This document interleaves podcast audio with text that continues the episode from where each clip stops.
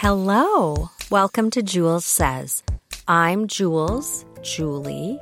If you have anything you want to share or say to me or any thoughts, questions, email me at julessays at gmail.com. J E W E L S says at gmail.com. I hope you have had or are having a very happy holiday, and I'm looking forward to 2022. A new year can feel like a new beginning. I remember Catherine telling me that her grade one teacher, Madame Robard, I think it was her grade one teacher, I could be wrong. I, as I've said before, my memory tends to be somewhat vague and unreliable on certain things. For example, Carrie reminded me that the Christmas fridge was her idea. And as soon as she said it, I knew she was right. I have no idea why my brain didn't come up with that originally. Anyway, Catherine's teacher told her that a new year was like a new beginning. You got a brand new clean slate. If you had made mistakes, those were all gone, they were in the past. You got a fresh start. And I like that thought about a new year. I know a lot of people make resolutions. I never make resolutions because I am a bit of a commitment phobe. And there are just so many things that I need to or should do better. And so I don't. You know, I love Catherine's podcast so much. I could probably just do a podcast about my thoughts on Catherine's podcast. But anyway, I just listened to her holiday roundup with Violet. If you haven't heard it, go listen to it, uh, although I'm sure you have. If you're listening to me, obviously you've spent time listening to Catherine one of the things she mentioned was that she won't do advertising or partnerships unless she uses and likes the brand. I've always known that she wouldn't. I don't know if that's common knowledge. And I think if you are well known, a celeb, as Catherine is, you really should operate that way because if you're well known, people want to be able to trust you. There is a difference between that and just an actor or a voice actor. I mean, I am not well known and I audition for products all the time.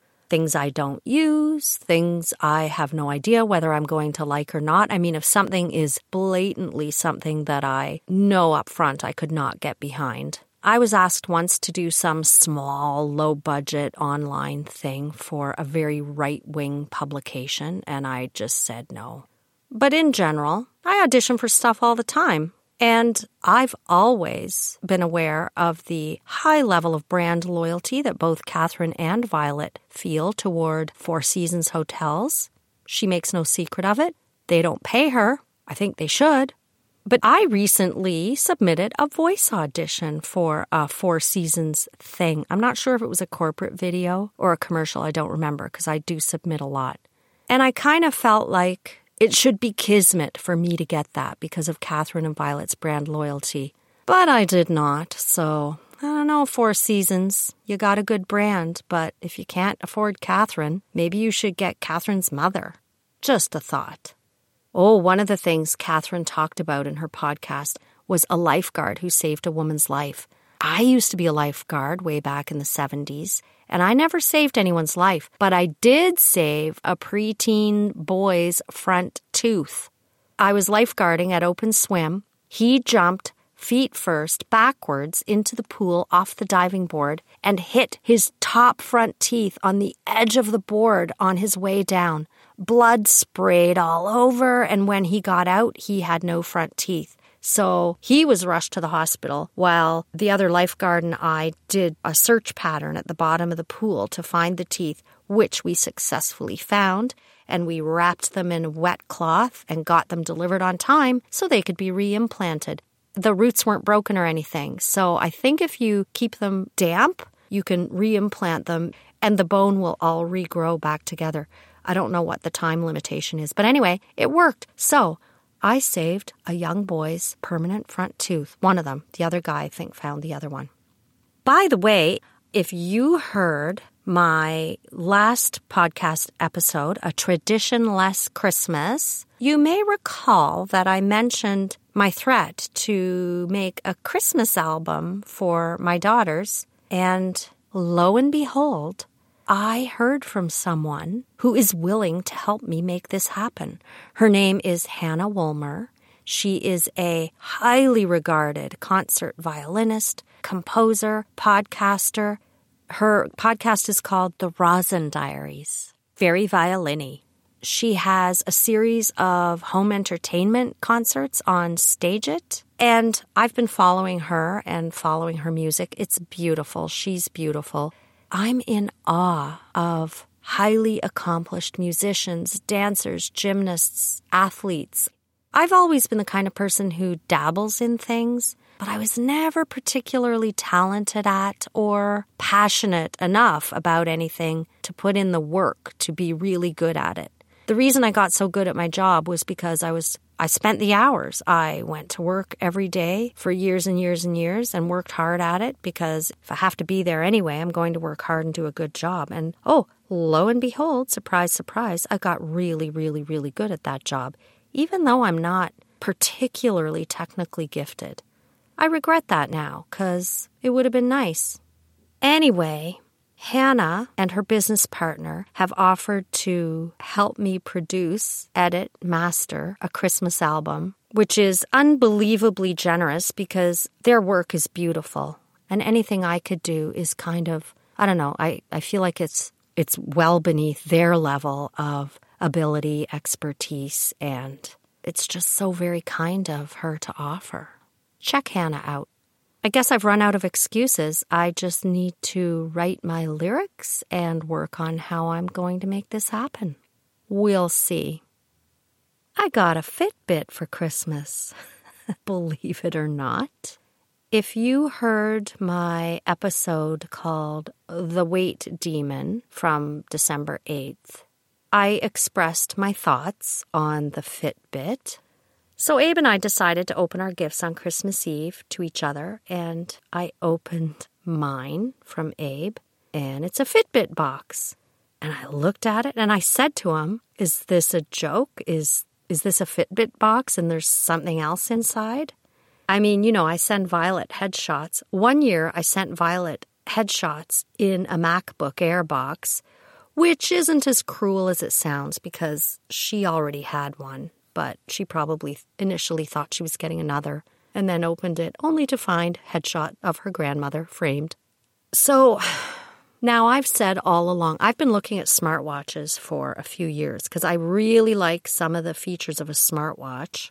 And I know that Fitbit does include a lot of those features. So that's why Abe went ahead and got it because it's sleek and small and it does include the features that I want in a smartwatch. But the branding, just calling it a Fitbit, uh, I mean, if you're into that, I guess it sounds cute, but for me, so, anyway, I opened the Fitbit, and it turns out that the box was not a joke. It was an actual Fitbit in the box, a Fitbit Luxe. And because I'm kind of irrational when it comes to measuring and quantifying fitness, or any accomplishment, I suppose, for that matter, I immediately I regressed to when I was about 14 years old. And as a teen, stupidly, I would see how little I could do at school and still get decent grades. I didn't join anything. I didn't really work at anything. It was almost like I, I can't even explain why I was like that. I'm sure other teens are like that too. I think people go through a phase where they're just sad. But boy, do I ever regret that now. Opening this Fitbit even though it has features I want, emotionally, it, it took me back to that irrational feeling of, no, I'm not going to do that. So weird. What is my problem? No wonder I never learned to play the piano or sing as well as I wish I could. And you know, wishing doesn't cut it. Putting in the work is what you need to do. And Abe's like, I can take it back. I can take it back. And I thought, well, no. I've been looking at smartwatches for a few years and they all have fitness functionality. I don't want the fitness functionality, but I thought, well, surely I can just disable some of this stuff. And it got me thinking too about I've tried running. I joined a running group. And one of the things that drove me crazy about it was, you know, you go out there and you run. And I'm I'm a shitty runner. Like I'm not good at it. I'm not fast. I don't like running too far. I don't enjoy it. I was doing it because I thought it would be good for me. But the people are so supportive about the running that it makes me feel resentful, which again is irrational. They'll say, Oh, good job, and give you high fives. I have an aversion to high fives that I can actually trace back to being in a running group because to me it feels patronizing. You run 10K like it's nothing. You run half marathons, marathons, and you're high fiving me for running 5K. It feels patronizing. It's like, good job, buddy. I know they're trying to be supportive and kind, but it feels patronizing to me. And I think I feel the same way about a gadget that's going to measure and encourage me to get fit. I love the term fun run. How do I define an oxymoron? Fun run. Running is not fun. I do not like it. It's a slog. It makes me sweaty and out of breath. I have friends who are runners. They talk about their personal best, the high they get, how much food they can get away with eating, how early they have to go home from a party so they can get up to train, how they puked and stumbled by the end of their marathons, how grotesque their feet look without toenails, their knee injuries, their plantar fasciitis, how to recover from injuries. I mean, it all sounds so gross. I think it's probably good for you to run a certain amount, but when you're getting to that level, I, am just looking at them like, I don't understand. I've never gotten a high. I've also never run far enough to get any injuries. And I listen to their stories told with great pride of all their hard work and physical sacrifice. And I just think, ugh, no one ever hurt themselves reading a good book. And they say, Julie, you have to stick with it. You'll feel the high after you hit the wall, after you after you're back to your resting heart rate. And I've tried, and it's never happened. I just get sweaty and out of breath, and I don't like bad weather, and I feel self conscious running outside in public with my big butt bouncing around behind me. I just hate running. When I run outside, I, I just I feel like people are judging me as they drive by or whatever. And because I have all these feelings about running, there was a part of me that when I was going to that running group, I just wanted to run with a cigarette. It's like, don't look at me. Now, I did prefer being in a running group where we ran in downtown Toronto because you get lots of red lights. If you're running out in the country or a small town, you hardly get any red lights. And I really like the excuse to have a little break. I stand at a red light and catch my breath. The other running friends keep jogging in place. And I'm like, dude, this is an opportunity for a break. I don't say this to them because they're all good job, buddy high fivers. So I just don't fit in with them. And that's okay. Everything is not for everyone. And if we all liked the same thing, we'd all be married to your father. I prefer to limit my running to playing What Time Is It, Mr. Wolf with my grandchildren, or running beside their bike, or running from danger, or I will absolutely run to catch a bus. Absolutely. My irrational aversion to encouragement is not limited to physical activity. I used to be in a non auditioned choir. And the reason I joined it was just because I really, really loved to sing. And this gave me the opportunity to schedule my singing, improve my ability to read music, which still isn't great. And I loved going to practice, learning the music, the harmonies. The choir directors were fantastic. They rotated through a group of five professional musicians. But then every once in a while, they would have these concerts, and you're expected to get friends to come. And these highly accomplished choir directors would do a few numbers, and they're all fantastic.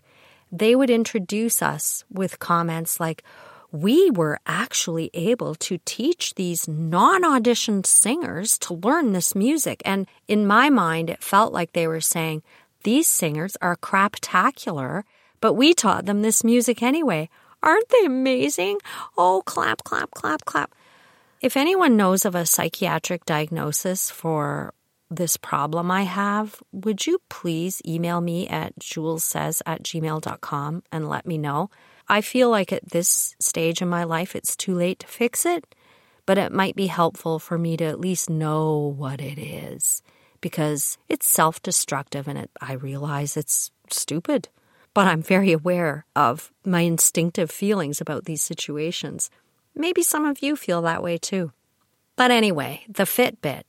It's lovely. It's small. It's not clunky. It does have the things I do want. It doesn't look manly. I want message notifications because my phone is usually in my purse or another room. I like the sleep feature. It tells you what kind of a sleep you got, how much REM, how much deep sleep, etc. I like the heart rate function.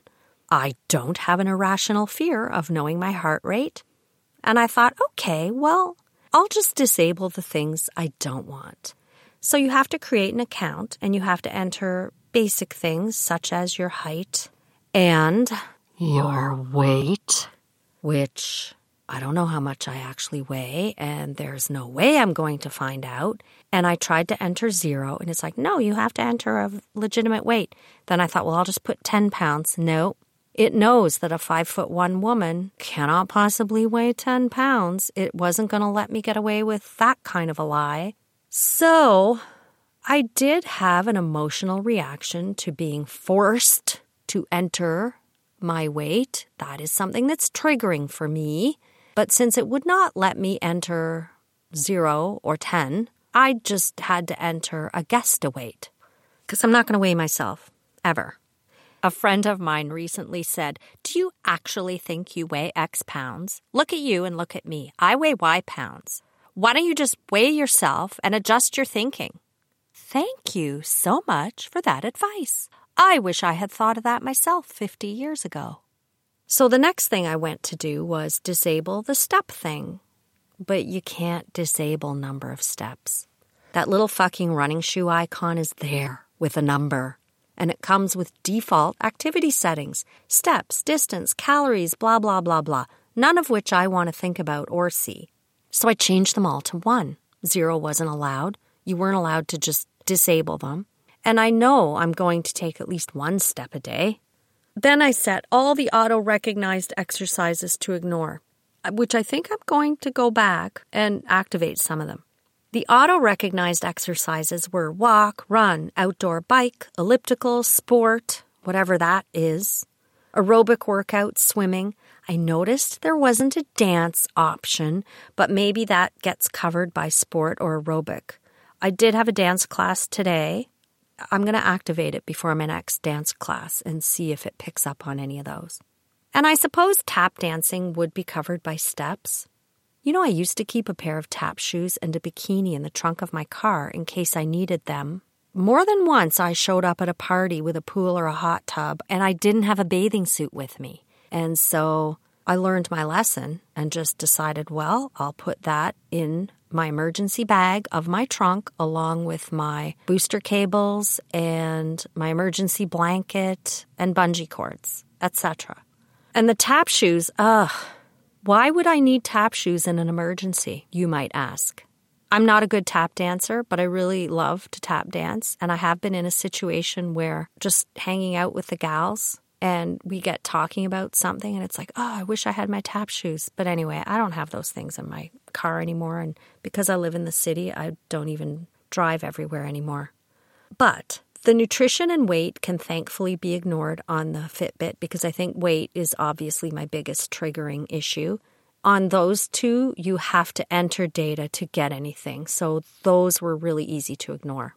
Oh, the other thing it has is your oxygen levels while you're sleeping, which I like that too. My mother had severe emphysema, and so I know a little bit about what she felt like when her oxygen levels dropped, and I'm okay with knowing that. Not triggering. And I'm not going to do anything with that information, but it's something that I'm happy to see. Now the reminders, it can give you reminders, which again feel that feels patronizing to me. So I turned all the reminders off and step goal milestones, badges. There are all these things. I don't want badges. I that to me feels like a high five. There's a cheers and taunts setting so your friends can say, "Good job, buddy," or "Shame on you, you missed your goal." And then a challenge thing where a friend can invite you to a challenge. Oh my god. No actual friend of mine would challenge me to any of this and vice versa. I just feel like these goals, I don't know, I, I guess it helps some people. I'm just not one of them. Exercise goal milestones. I have no exercise goals. I just want to move enough to live to be old and healthy and get my 21 year old body back, which isn't going to happen no matter what I do anyway. So, old and healthy is going to have to do. And if it's fun, like dancing on a table or swimming underwater, then it's not really a goal. I can get behind those things. You can also get messages from your programs to help you stay on track. I don't even know what the fuck that is.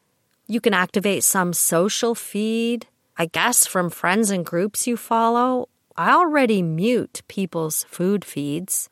I don't care what you're eating, and I don't expect anyone to care what I'm eating. As I'm working through trying to disable all these settings I don't want, I started getting congratulated on meeting my goals. The thing would sync, see that I had exceeded my goal of one step, and good job, buddy me. So I changed my daily steps goal to 100,000. Ha! I will never meet that number, and I will never get a good job buddy from that number. And try as I might, I could not find a way to disable the steps icon. No can do. That Fitbit, after all, did not start out as a smartwatch. It's all in the name. I hate that name, Fitbit. That was my first day with it. I fiddled around with it and got it to ignore as much as I thought I could. But that night, as I was lying there, thinking about it, trying to understand why these innocuous, helpful things were triggering to me, I just thought, you're such an idiot. The only thing you've ever gotten good at was your IT job, and that's because you went there and got paid for it. How about you stop being an idiot and look at your steps and don't resent your steps. I mean, really, are you going to see how few steps you can do in a day? That would be very counterproductive. As I was thinking this, I thought, you know, maybe it wouldn't be such a terrible thing to go back to the gym when lockdowns are over. I didn't mind running on the treadmill too terribly. It's nice and steady and climate controlled, and I can watch TV while I run on the treadmill. And I know a lot of people say, oh, it's not as good for you as running outside. That may be true, but I have a lot of issues with running outside, so it's still better than sitting on my butt. And there's a body pump class at my gym which uses free weights with music. And I don't hate that class. So it kind of did get me thinking, yeah, maybe I could go back to the gym. I haven't given up my membership. It's kind of like I had a friend who carried a prescription for a diaphragm in her purse, and when we'd go out at night, she'd whip it out and wave it around and go, I'm safe. I have this prescription for a diaphragm, which she never filled. That's like me and my gym membership. But I'm actually thinking maybe this step counter might make me look forward a bit to the gym. So Abe asked me again, Do you want to take it back? I can take it back, and I'm going to keep it. And we'll see how it goes. Just having it for a couple of days has made me feel less triggered about it. So, if anyone from Fitbit is listening, you know where to find me if you want me to advertise for you. I had to get a new phone three weeks before Christmas. I had a three year old phone. It's lasted quite well. But as you know, a lot of women's clothing doesn't have pockets. So I have to carry my phone around. We have stamped concrete floor in our basement, which is beautiful. There's in floor heating too. It's lovely. Looks like tile, but it is concrete. And about three weeks before Christmas, I was gathering up some things to go upstairs. And of course, I don't have pockets, so I stuck my phone in my bra, dropped something, bent over to pick that up. The phone smashed on the concrete floor. So the screen was smashed. Abe tried taping it up with packing tape, but it was just untenable. I'd had it for almost three years, and I think the security updates were going to run out maybe in Q2 of 2022. So I thought, okay, well, I guess I can get a new one. So I got a Google Pixel 6. It's a bit large and it's like a slippery little fish. And the store I got it out was out of screen protectors and case protectors. I went back to the store the following week, still out. The lady said she would call me, still hasn't called me. Now, I don't spend time going to stores. I go to a store if I need something and then I leave. I'm sure there are places I could go to find something like that, but in particular, leading up to Christmas, I don't want to go from store to store to store looking for something they might not have. I also don't want to phone them, they're busy.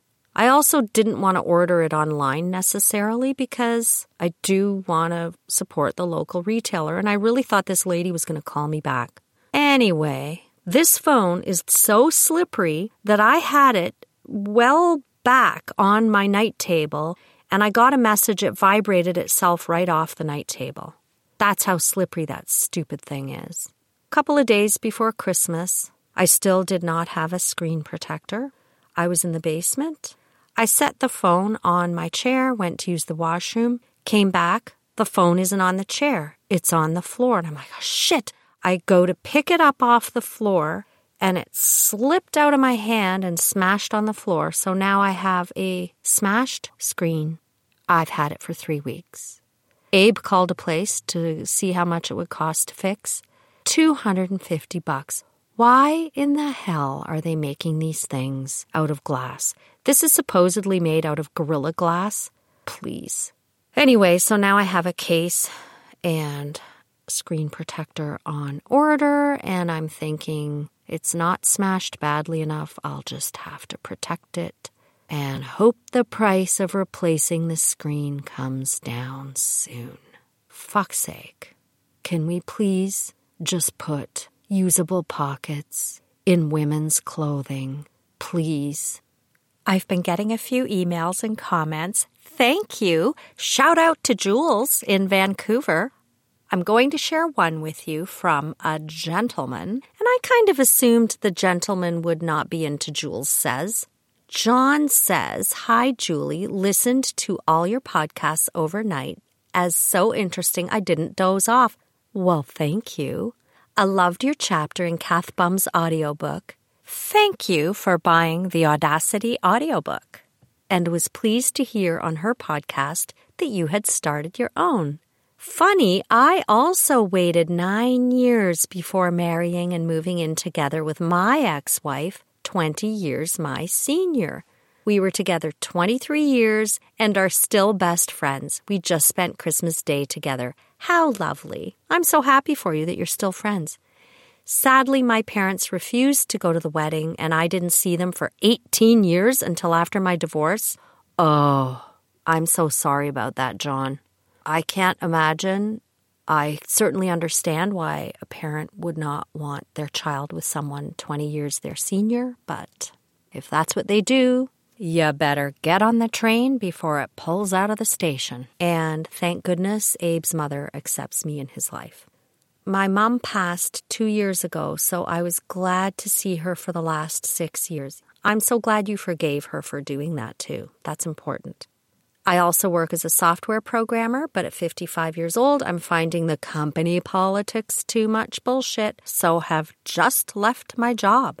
Oh my God, I totally hear you on that. That's one of the reasons I loved consulting. The risk with consulting, though, is you have to have the network of people who can connect you with the jobs. That can sometimes be a risk. John also says, I'd love to see more women in IT, and I have found working for women managers far better than men. Thank you, John. I really appreciate hearing from you. I've worked for a lot of male managers and female managers. And I think historically, one of the challenges has been that in order for women to get managerial positions, they had to model their behavior after traditional male leadership styles. You shouldn't have to act, quote unquote, like a man to get hired in a management position. After all, one of the whole points of diversity is to bring different styles and perspectives to the table. Very often, women who do, quote unquote, act like a man are harshly judged. I know I have been in the past told that I was aggressive And when I responded, Well, if I were a man, would you think I was aggressive or would you think I was assertive? And the response was, Well, I wouldn't think you were aggressive if you were a man, but you're not a man. John, really appreciate your perspective. And I hope you find a rewarding, satisfying job very, very soon. Thank you so much. Thank you for listening, and thank you to everyone who has shared, rated, commented, messaged me, or emailed me. I really appreciate hearing from you. If you have anything you'd like to say or share or ask, email me at julessays at gmail.com and have a very, very happy new year.